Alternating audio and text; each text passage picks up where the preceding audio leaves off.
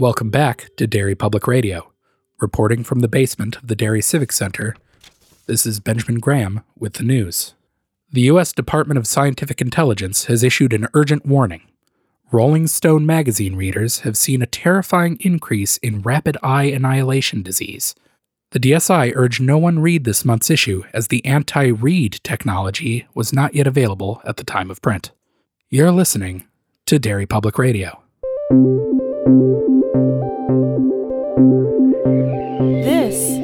Is Derry Public Radio.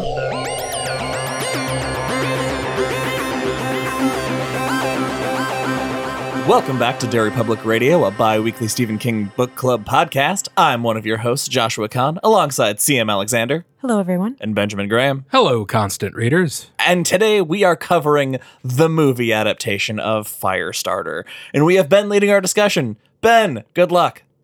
what to say?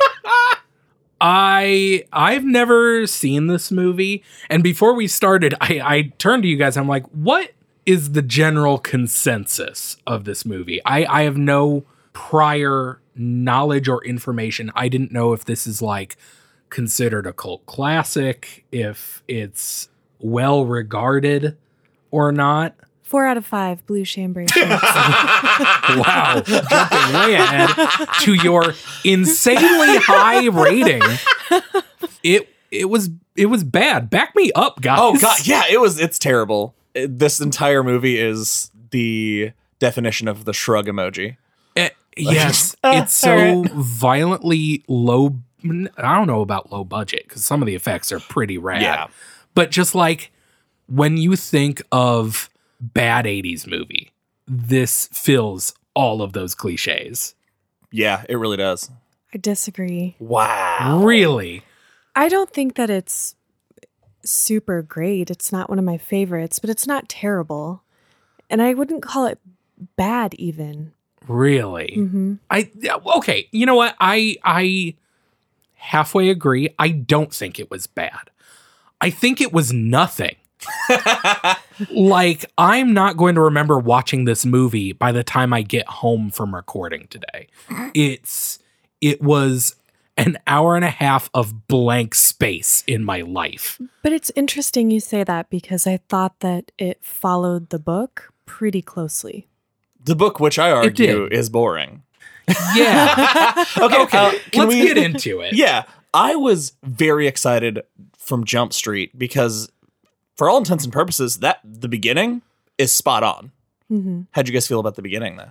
Yeah, no, I, I agree that for the most part it is. It follows the story of the book very well.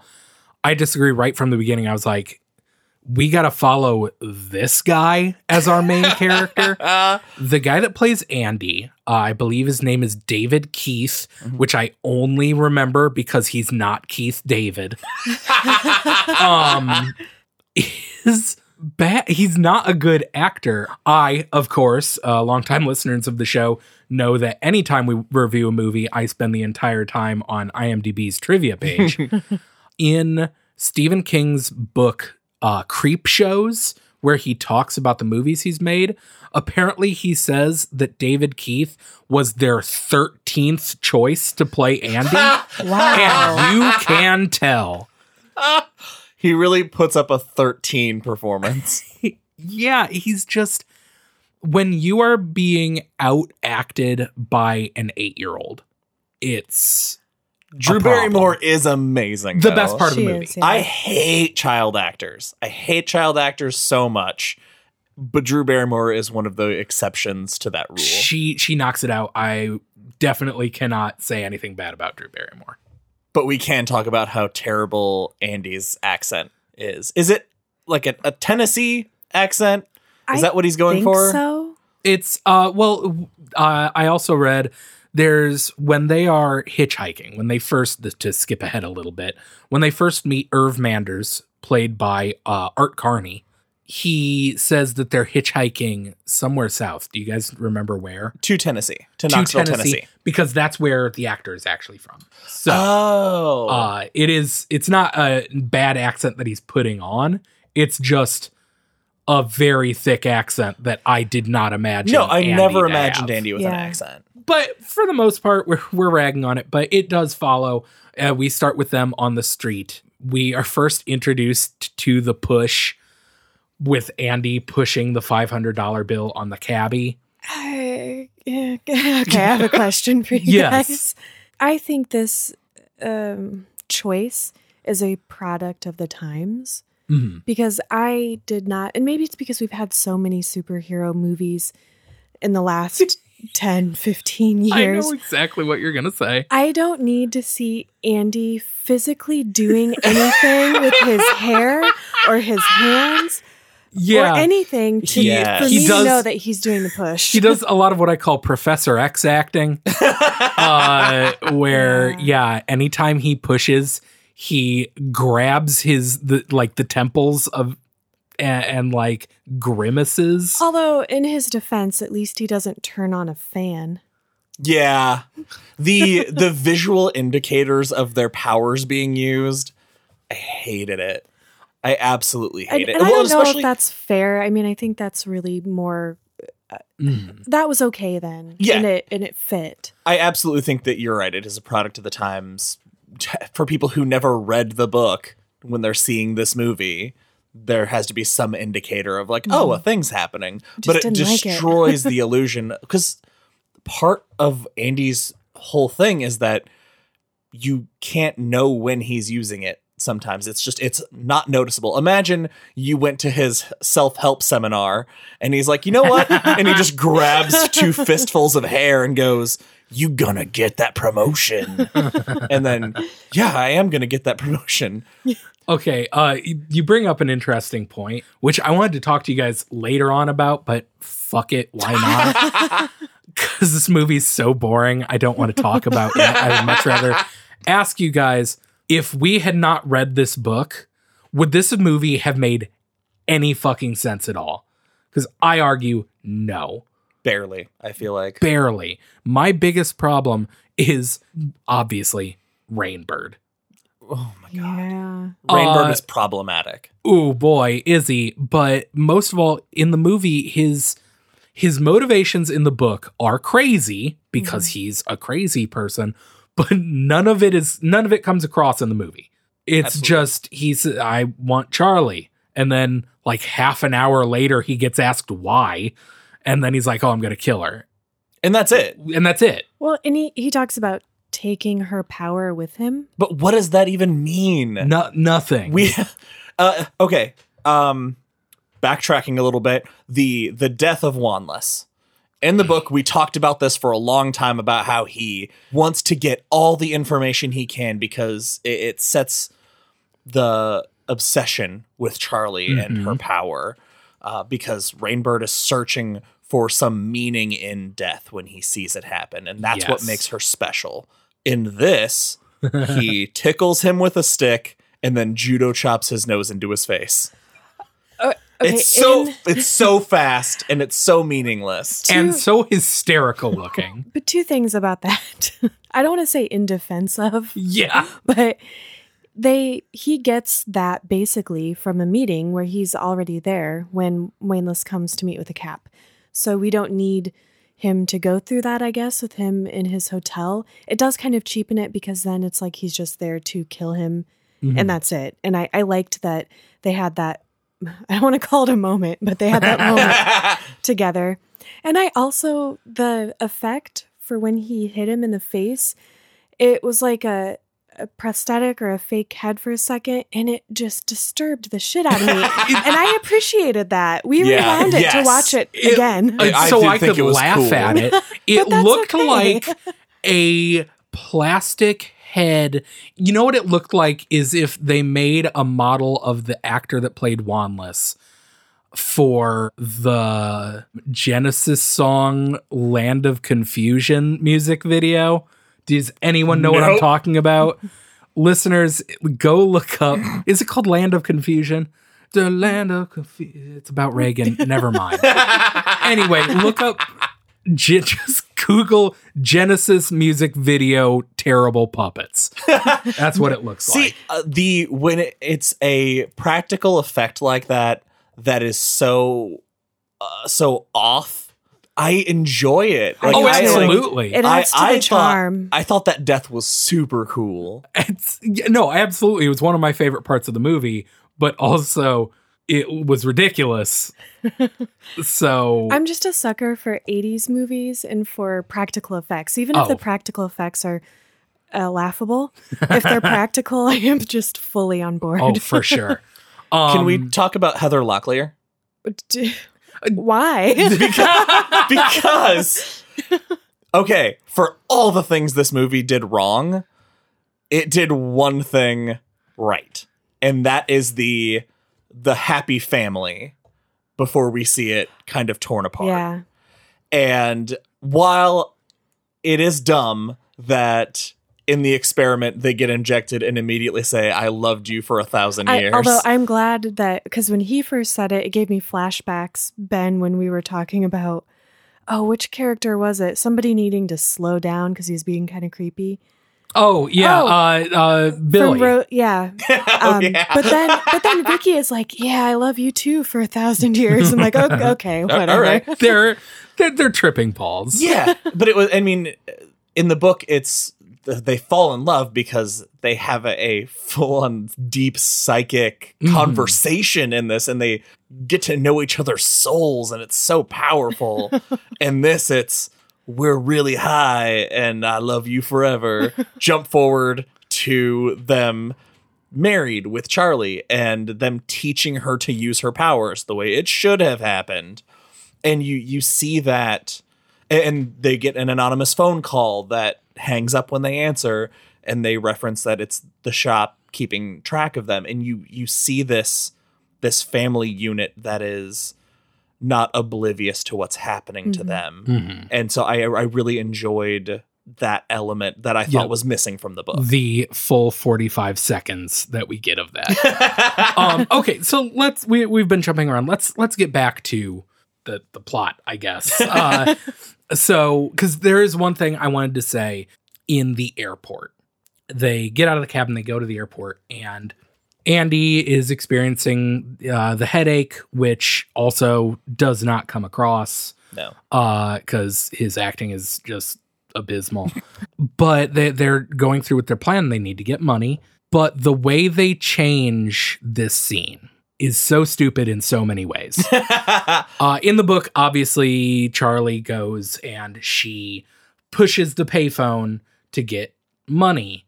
And from her pushing, her fire gets out of control and sets that random guy's shoes on fire. Hmm. In this, Andy has telekinesis yeah and he gets the change.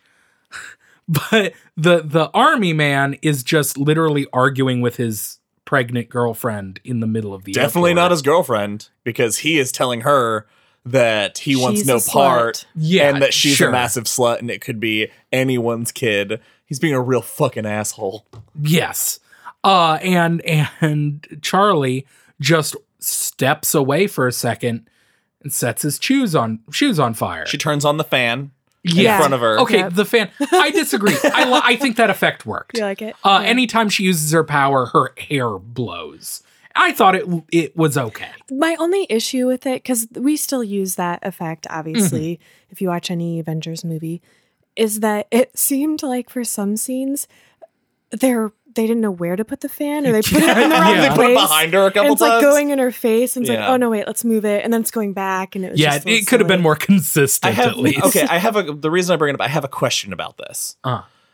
Now, cor- please correct me if I'm wrong. Now, I, I understand this being how it's represented early on because she doesn't have as much control over it.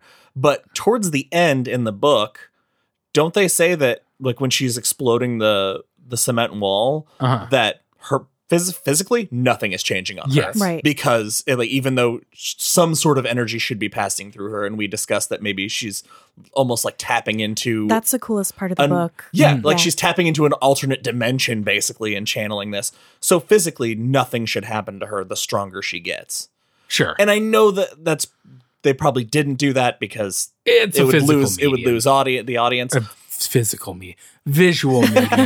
this movie destroyed my brain. but there are times later on where they don't move her hair and Andy doesn't grab his head.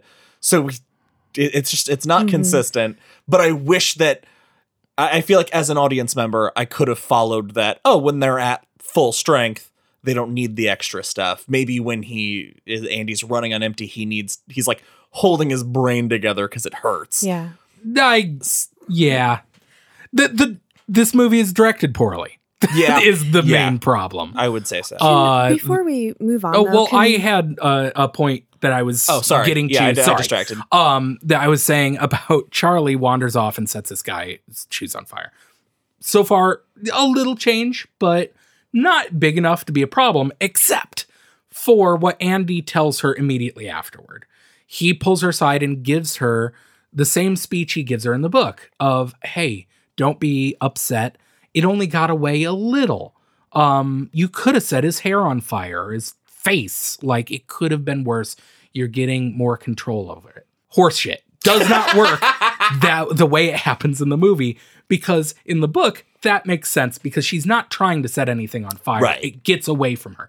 This she literally walks away and is like, "Hey, fuck you!" Sets his shoes She's on literally fire. staring at him. Yeah. and it happens. it it doesn't you know, you're absolutely work. right. I was just gonna say that I don't like that change because it does make what she did intentional and Yes. not accidental, and it makes you wonder. Okay, they're teaching her, or they're trying to teach her to control it. So what's really going on there? Why is she, why is she letting allowing herself to mean mug some dude she doesn't know and then intentionally light him on fire? yeah it, it's the the it's consistency. It's the logical consistency of the characters doesn't make sense. Charlie does not feel uh we never really feel her the the like shame she has in her powers. Because she set out to do it. And when she did it in the book it was just so accidental. Mhm. and i think that's more powerful yeah for her absolutely. what happens next?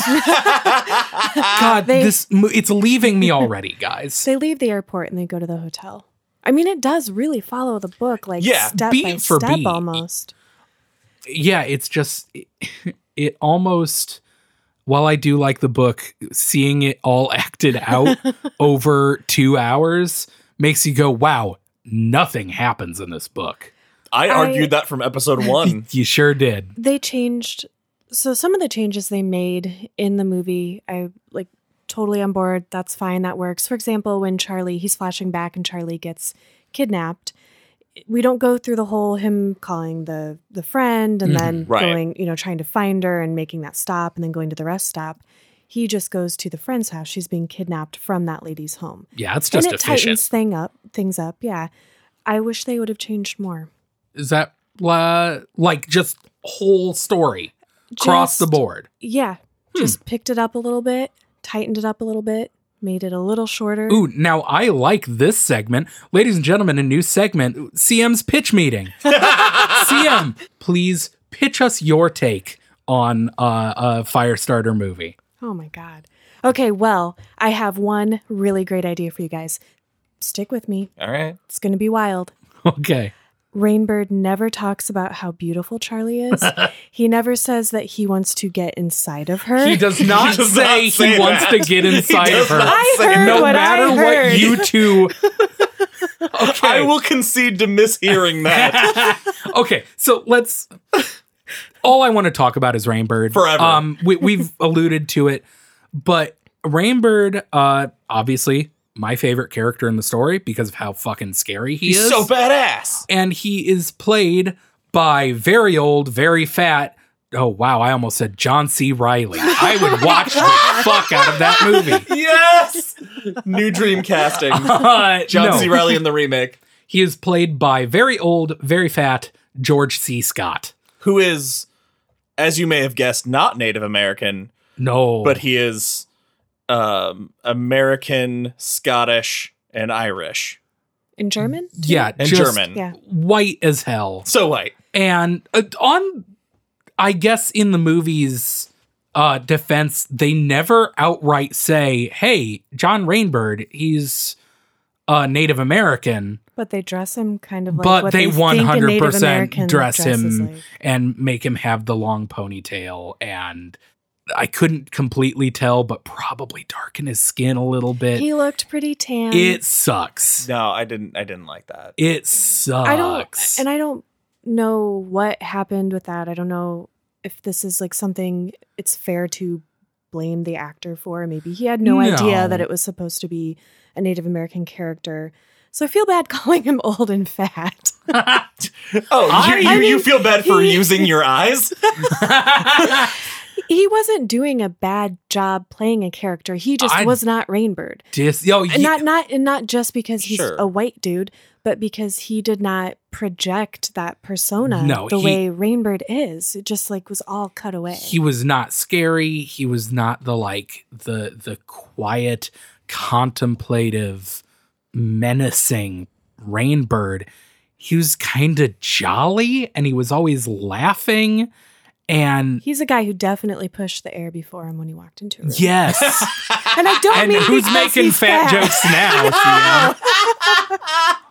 Uh, oh my god. but it's just it's bad. It is the worst casting Yeah. possible. Yes, the casting is bad. He physically looks like the opposite of what I would imagine Rainbird. I said several times, I know that it's an older movie, but his grotesque face is mm-hmm. barely like they put a a, a cataract contact in one eye and Call drew a day. scar down half of his face. Yeah. but it's not it's not terrifying. He's not intense. He's not scary.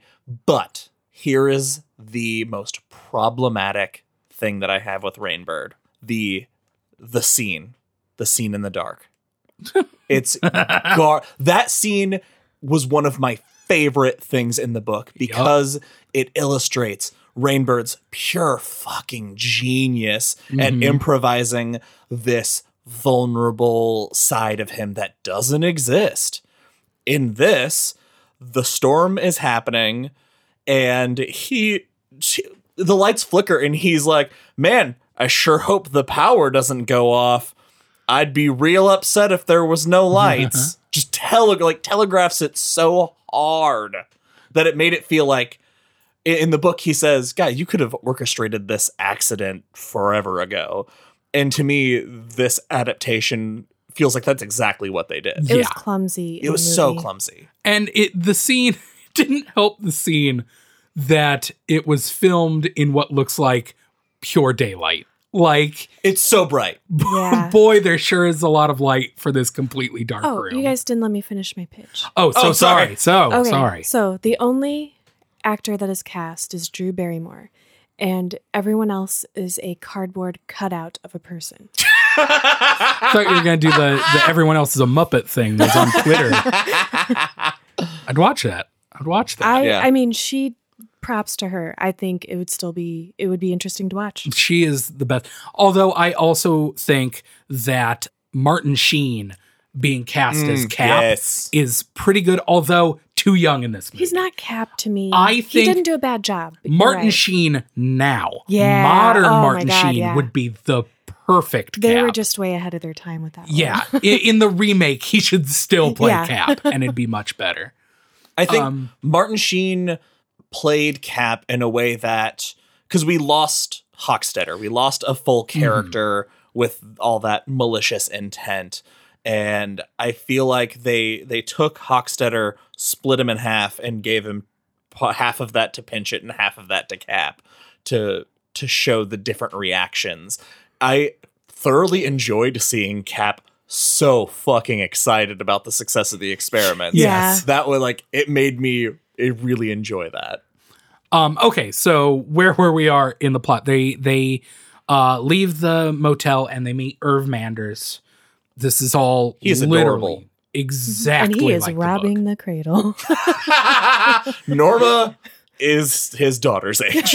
yeah, I, I think they do a really good job though. yeah, they do. Um, I liked them both. for a, a- as short as this bit is. No burning chickens, Ben. I, I know. Uh, it was around this part that I turned to CM and asked how much fucking longer is this movie. and the one thing that kept me going was I wanted to see some chickens explode. Uh, which brings us to the incident at the Manders farm. No chickens explode. Not a Did single. that feel No one gets bean stabbed. Okay, is it just because we read the book and there were all those details, for example, the Mm. bean stabbing that we really appreciated, and the chicken explosion, and the house burns down, and Irv doesn't seem like he just got winged. He seems like he's in in actual danger with his wound. Did this feel like a really anticlimactic and boring showdown? I Is it just me? Yeah, I I actually enjoyed this scene. I I thought it I thought it, they did pretty well. I thought the effects were well done, but Mhm. I was just sort of waiting for it to be over. Yeah, I enjoyed the special effects, especially watching all of those cars explode and then those two guys run to the only not exploded car and then it get exploded. There were a lot of like really cool moments in that sequence. I felt zero tension. Yeah, Mhm. I would agree with that. It's it's something that even if you know what is going to happen, there are still movies I see that I've seen a hundred times and I still get tense at moments. I knew what was going to happen, but I just I felt no tension in in that Mhm. entire altercation. I feel like they wanted to stay so true to that plot by plot moving of the story that they let go of interesting things. It is kind of going to what CM said a while ago about having it be different. I don't know if I would be excited to see this movie with a whole different structure, but I I, wouldn't be upset if we skipped over some of that plot by plot movement just to get some of that really cool action. Like the the stuff at Granther's. Boring. Not Mhm. necessary. It happens in the book, sure. But I I mean, I I would have been fine if they'd done the story where the incident at the Manders farm happens and they don't leave and Rainbird comes back and strikes them there or Mhm. something. Something small like that so that you could give that whole area more time to develop. Are you just trying to get out of us having to hear the word Granther? I really am. Uh, the only part of the the Granther saga that's worth talking about is the the fake out that's in the book of him going and taking the letters to uh that he's going to send to the newspapers. that is something else I want to talk about forever. and there is the the fake out of oh all these people in the town they could talk but they, they're mostly quiet keep to themselves. And then there's the one guy that spots him and calls from uh, the shop from a scrambler phone. That is replaced with he walks into town and an old woman in a shop sees him and goes can i use your phone? And then cut to Martin Sheen going, "Oh, you got him," and an old lady going, "Yep, it's him," and then that's it. it's so dumb. Was pretty dumb. okay, kind of going down that train, something that for this plot point to plot point remake, I did not realize how much losing the passage of time destroys this story for me. Yep. The fact that this this story, the way this movie goes, this happened in a week. yes, mm-hmm. I, I didn't think about it, I would yeah. have even accepted a five months later thing Yes. over the screen just to show or or the passing of the seasons because yeah it's basically it looks like they get there and the next morning they're leaving Yep. yeah, it could Exactly. easily. If someone said this whole movie took place in two days, I would believe. that. because that that's and that's part of what makes the scene of the guy who owns the shop across from the mailboxes calling the info in that's what made that reveal so cool is because he's been there for months. Mhm. can you guys help me understand why i'm more upset about the mailman being robbed and protesting than just being straight up killed? Like i feel like it's a it was a bigger injustice in the book and in the movie they just straight up like choke him out Yeah, because he has to he has to live with the knowledge that the government has betrayed him. i think that's another tension building thing that we missed from the movie Mhm. and it's another example of people standing up for for what's right mm-hmm. like he th- this is his duty and instead he pulls over to help somebody whose car's broken down and rainbird strangles him h- happily it's like how it seemed like it almost seemed like Could if you strangle happily? if i okay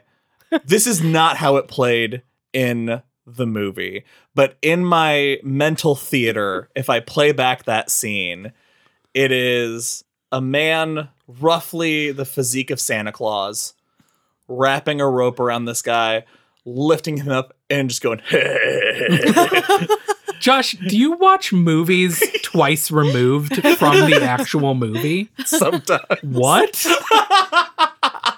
you you have to watch a movie and then filter it through your own Josh filter? Yeah, I am a This, narcissist. this yes. movie was not what Josh wants.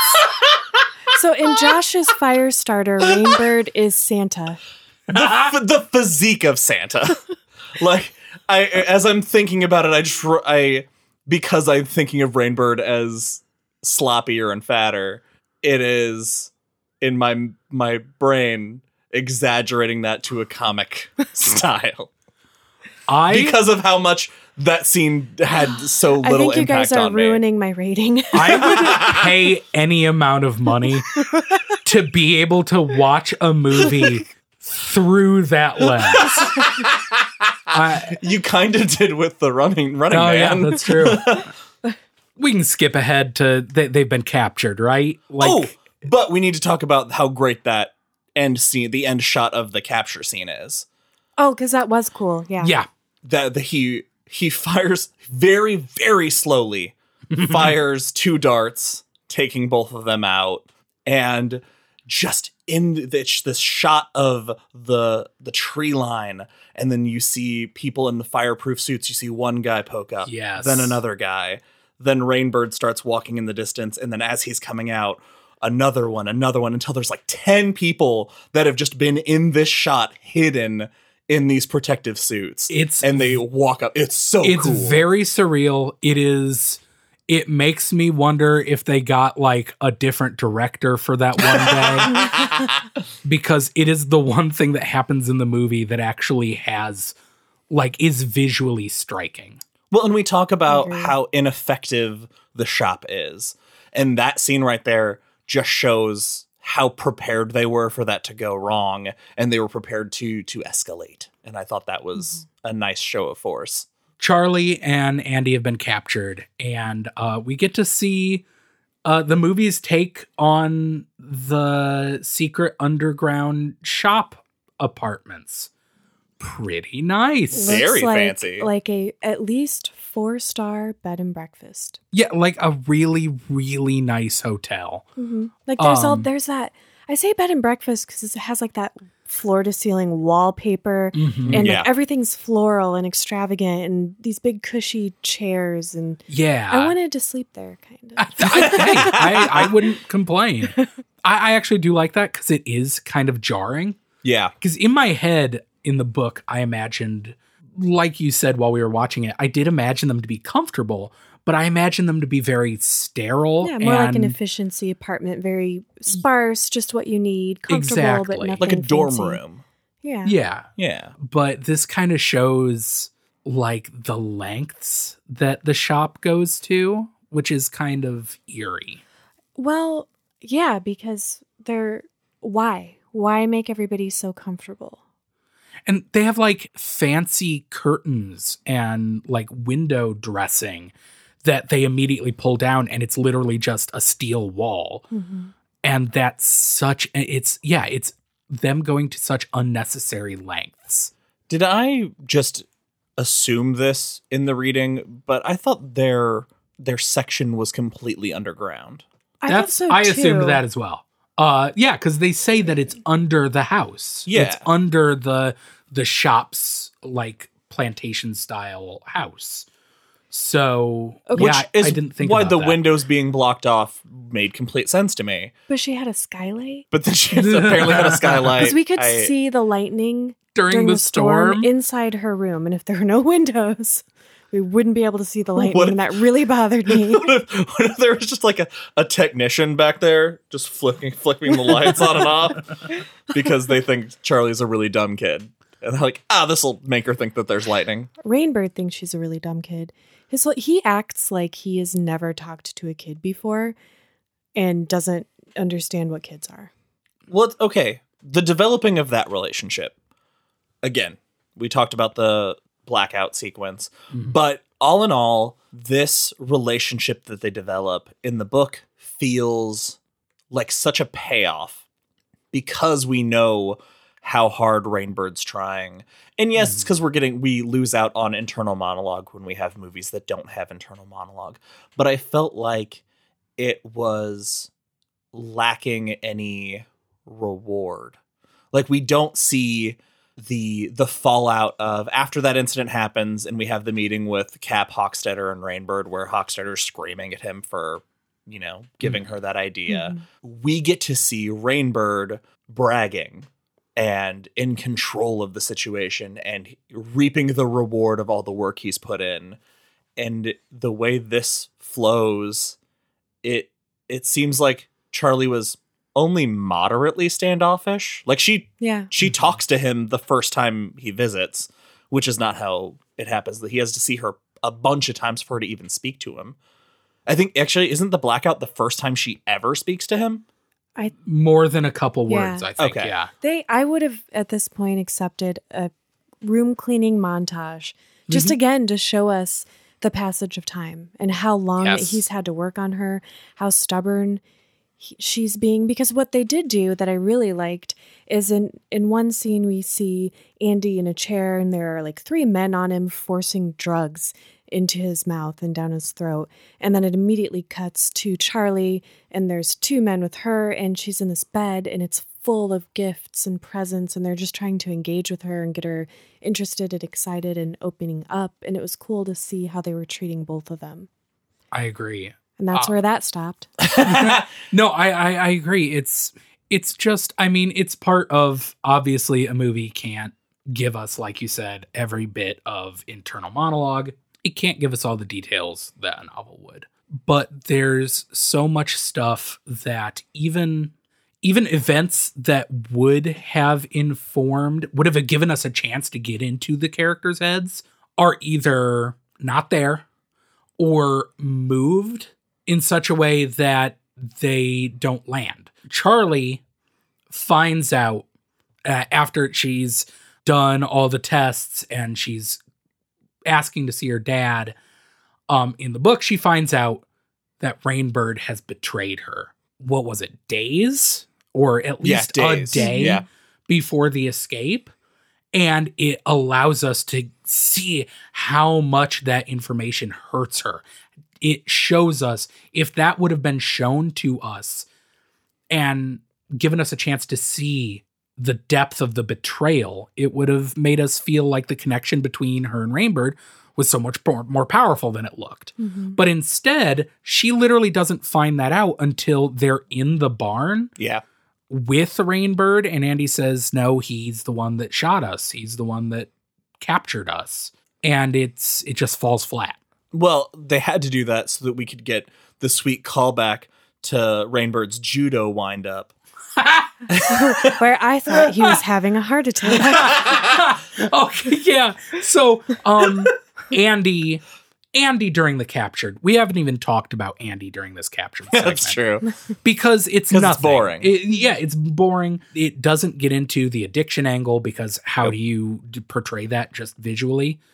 If you're a bad director, um, so like he's just shown like just crying and watching Woody Woodpecker, and he doesn't have a dream sequence. He just learns he can change the channels on his TV with his brain again. That's how he knows he has his powers back. Well, he gets his powers back by giving himself a pep talk in the mirror and saying you can't help Charlie if you are stoned. And I- then he starts not taking his meds, but for some reason that's just not taking his meds brings his powers back despite the fact that his powers stopped working in the first experiment. I literally did not see that scene. I, I, I was in the room the whole time. I do not remember that at all. so it makes a little more sense, but it still doesn't have that weight. it to has no impact. Yeah. It's it's lame. Uh, but he does get his powers back, and he never pushes Pynchot, which good or bad, guys. I'm okay with it. I, I would have liked to see Arm in a garbage disposal. You mean a vaginal disposal. Yeah, it, it- this is so weird because it, it's like, was it too faithful to the book? Were they trying too hard? Which I had never thought that I would hear myself saying because I always want more, be more faithful to the book, do more with the book. When he pushes Cap, he. They bring the snake thing in for just a second. And it's like that's totally for people who've read the book. Yeah. That does not come up again. And it makes no sense because we don't know anything about the echo from the movie itself. this Yes. goes this goes back to ah. if we had not read the book, would this movie make any fucking sense? No. the Echo and the Ricochet are two of the best things about the book. They are, by and large, the most interesting thing because it is such a delicate, problematic thing that weighs on Andy and his actions so much. we get just enough of it We don't get any never of it. no but i mean in in the book we get just Oh, enough yeah. of it same with um charlie's powers where is that energy coming from Mm-hmm. that it's so intriguing and you finish the book and you're still thinking about it and you're still talking about it Mm-hmm. and speculating not Yeah. and and i don't know if that's fair because i don't know i don't know is there an effective way to do that It, it would have uh, been uh, like i- an echo in the movie. Absolutely, I think would have it would have been extremely interesting. i mean they talk about it in the book so we Well- could have learned about it through their conversation Yeah. And the echo that happens to Cap does not take a lot of time. It is the first push. It is seeing the a desk drawer open, which could have happened in a conversation with Rainbird or something. Anytime he was in his office, then it is uh, him talking about golf, and then it's a fire hose or Yeah. no, just a garden hose. Yeah, it it could have been in the movie so easily, and it would have added it. It's such. I love. I think I mentioned this in one of the first two episodes that the reason I love the push, the, the reason I love this book, like my favorite part of the book is that it is a take on superpowers and superheroes where the powers have major downsides. Mm-hmm. I love the idea of superpowers where it's not just fucking Superman and I can do anything and there's no downside. I love uh I mean that's why I love the X-Men so much. My one of my favorite X-Men is this guy named Chamber who has pretty much Cyclops' powers except the blast comes from his chest and the first time he used it he blew his own jaw off. Holy shit! Wow. Yeah. like awesome. that's so interesting. And that's why I love the push. It's like it's so powerful, but there are these downsides. And that It's that don't balance of like Yeah. super superpower versus vulnerability and a really good story kind of mixes those and balances them in a way that ups the stakes and makes you care Mm-hmm. and makes you worry and wonder is this character going to be okay And instead, what we get in this is literally he goes to, on a walk with Cap and says, Hey, it'll bite you. and everyone in the room goes, What? and he goes, That snake you're holding. And then Cap is holding a very, very small, non threatening snake. and then it's never brought up again. You're like, The fuck it. was, was it that supposed about? to be him like testing whether he could push before he tried before he said something that would give away he was trying to Before he grabbed his head. I mean, that follows because Andy is really dumb about using his powers. He uses it for the worst possible way. I was hoping they'd fix that in the showdown between him and Rainbird. They kind of do. Well, a before they kind yeah. of really don't. yeah, they kind of do. Then they just great go back. go Should we back talk about it. the the final confrontation? Absolutely. Charlie spills the beans about uh, we're leaving at eight o'clock tonight. To Oh my Rainbird. God. To The Rainbird. thing that I said she would have done Yeah, Yes. That's episode. very true. Uh, because that's really obvious. Never mind. I don't know why I got so and proud. that's the point where Rainbird goes, "That's really great," and like Has a heart attack. does he grabs at his chest, which is what he does when he karate chopped Wanless in the face. And you're like, oh, he's gonna get Charlie, or he's just feeling himself up. That angle would be hard. She's Yeah. so much shorter, and it, his plan gets foiled and i can't remember which one of you brought this up but stupidly Mm-hmm. because just another shop employee comes in And then he's like, "Oh, okay, I can't do it." It's like, well, you're Rainbird. uh, You can do what you want. Yeah. But maybe that guy would have ruined his moment of watching her death and like Oh, guess. guess Savoring it. I think we're I'd giving it way that. more credit than it is deserves. what I do. But Rainbird goes into the barn just like or the stable just like in the book. He hides up in the rafters and waits. Uh, the guard brings Charlie. And, and it follows that path that you know she burns his hand to make him let go and leave, and then from the rafters he calls out to her and tells her to come up.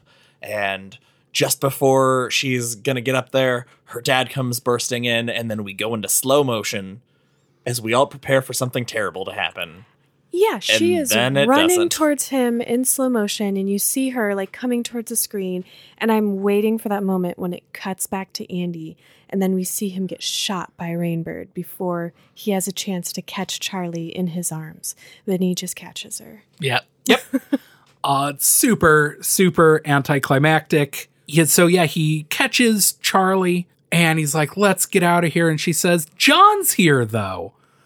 Which Andy just learned on like the drive over who Rainbird is. Yeah.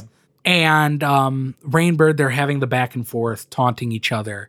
And for a split second, I had really high hopes for this part because instead of the Snakeus Sex Machina that saves them in the book, where uh, Cap freaks out because he thinks he saw a snake, Andy does the coolest thing he does in the movie, turns to Cap and just goes, kill him, and then runs off. Yeah, yeah. that- Yeah. yeah. Great idea, man. And that Martin Sheen or getting that bullet through the skull from Rainbird was so fucking cool. That was good. That was a really cool way for him to die. Uh, however, it's followed up by the most ridiculous thing because stepping out to shoot Cap has brought Rainbird in eyesight of Andy, and Andy grabs his hair and just stares at him, and Rainbird's like trying to fight, like just shaking his head around. And then I we oh get the that. audio cue that it worked. And then he says, he says jump. but what Rainbird heard was shoulder tackle this hay bale because that's what he It's- does. The sound he makes.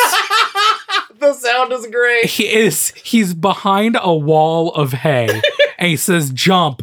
And so he jumps through it while making a frankenstein noise. Would you like to take a stab at the I- noise? Ben? hold on i gotta he's like and just dives through a bunch of hay. And it is the funny worth the price of admission. Because it's so fucking stupid the most offensive part of that scene to me was the Rainbird peekaboo. Yep. because there he's he's this really skilled assassin and when they figure out what's going on and andy's you know they're throwing taunts back and forth he's just like darting behind things on the loft like peeking in and out it's like he's this guy that you never know he's even there Yeah, just like it'd be so much more menacing of him, like just like in the book, just slowly drawing a bead on him. But nope.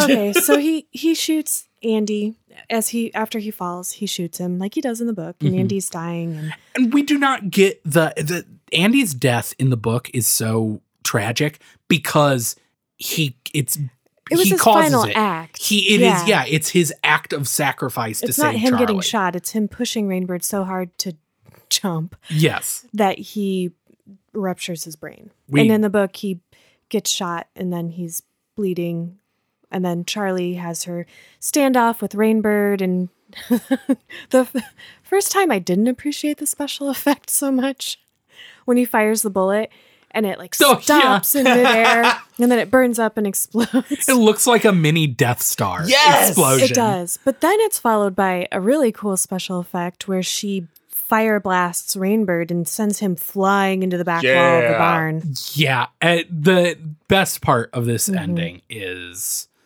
uh for all of the flaws of this movie, the fucking special effects in the final destruction are rad as hell. Absolutely. I do like they I mean they, and they hit all those I mean they doubled down on the fireballs. I think in That's in the okay book. though. Like yeah.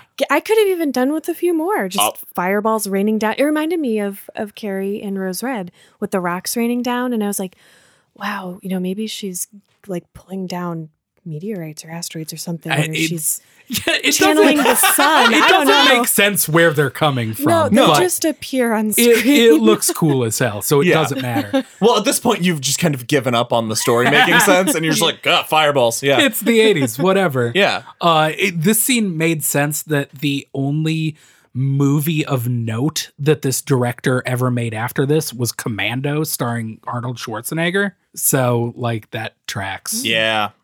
Just long sequences of things blowing up and people falling over. It's like, yeah, okay. Wish the movie was more of watching, this. watching Pynchot drive away in that little golf cart and he just kept looking over his shoulder every like few feet Oh, no. until he exploded. Okay, the best part of this was either the fire tendrils, which Yes, looked fire tendrils were exactly as I imagined them in the book. The like snakes of fire shooting out from her.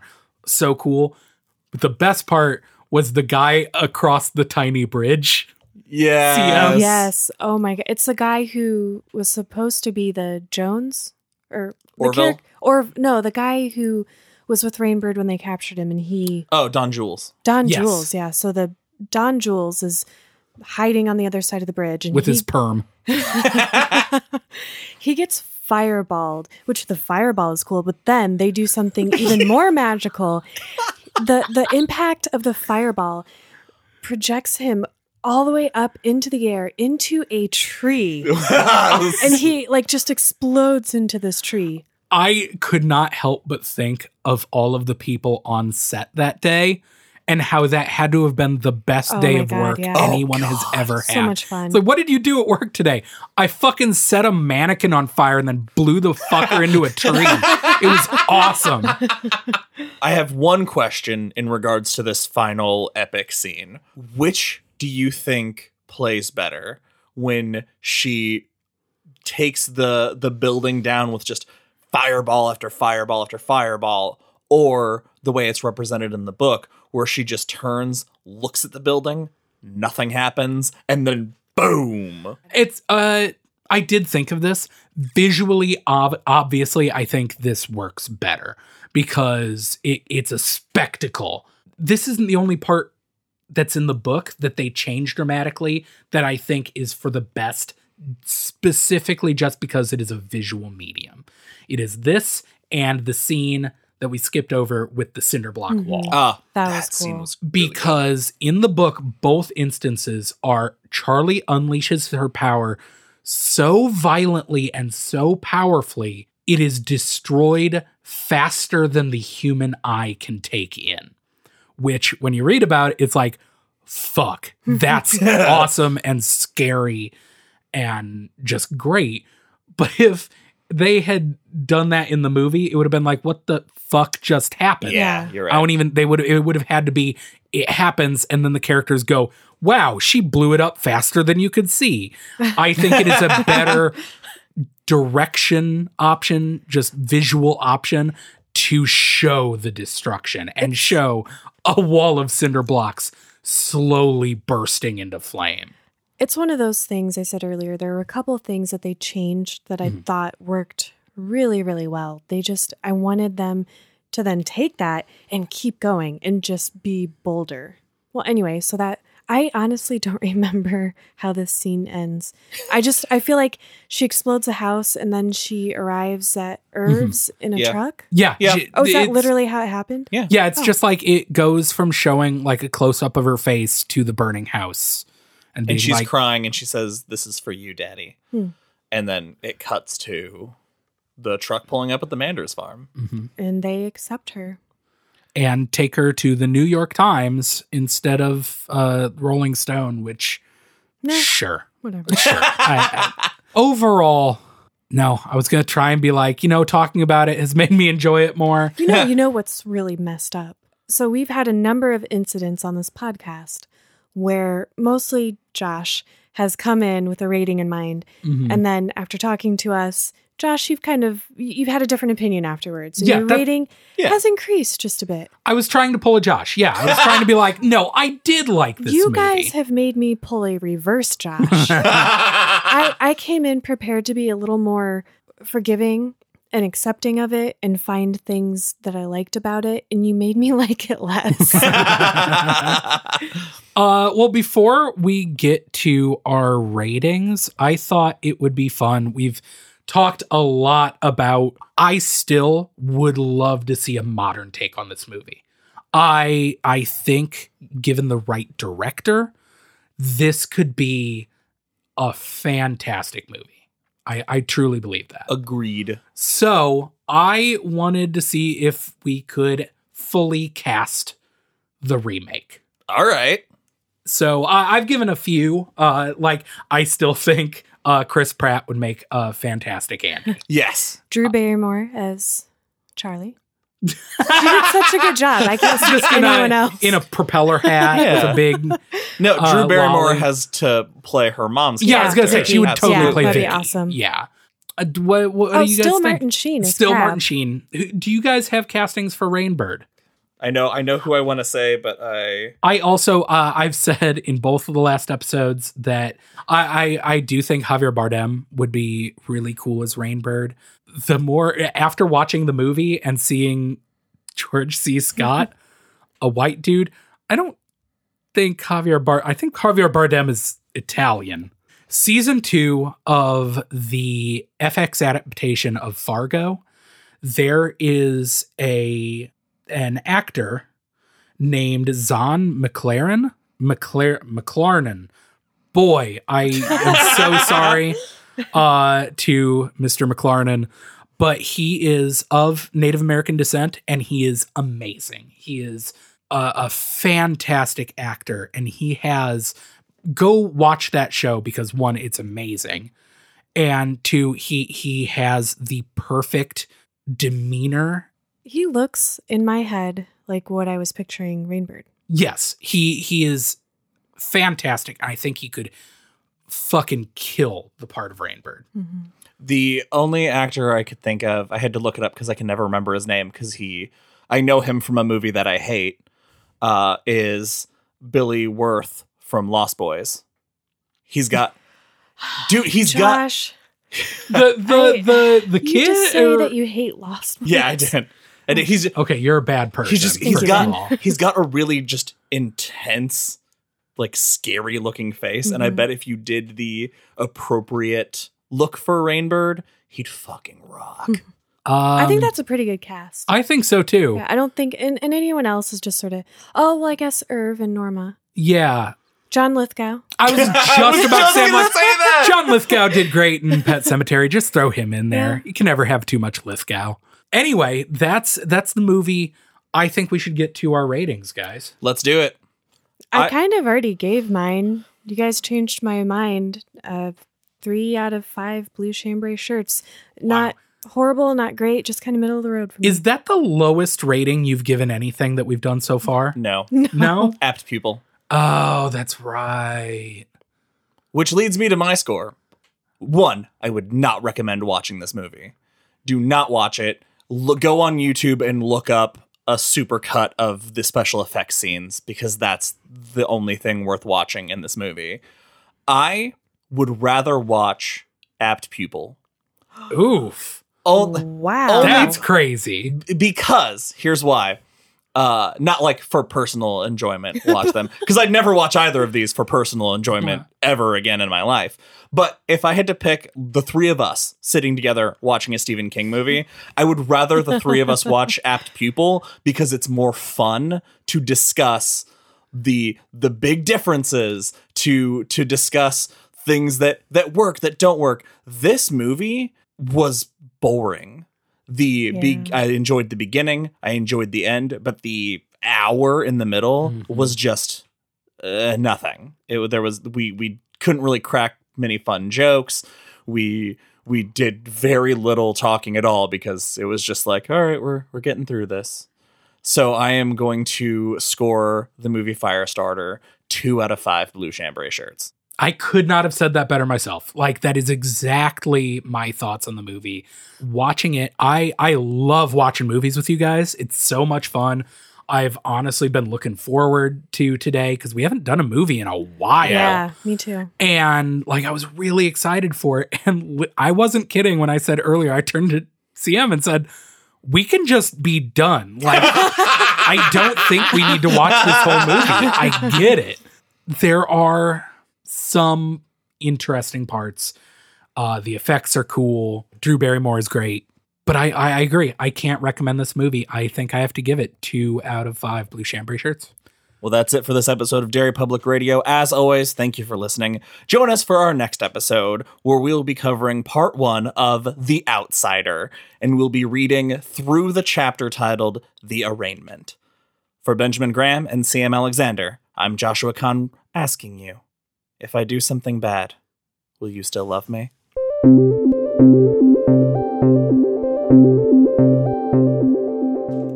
Hey everyone, Sam Alexander here. Thanks for listening to Firestarter Part 3. Let us know if you agree with our ratings or if you feel differently. You can tell us on social media at Derry Public Radio or email us at derrypublicradio at gmail.com. And speaking of social media, we have a really exciting announcement that we'll be making in early March.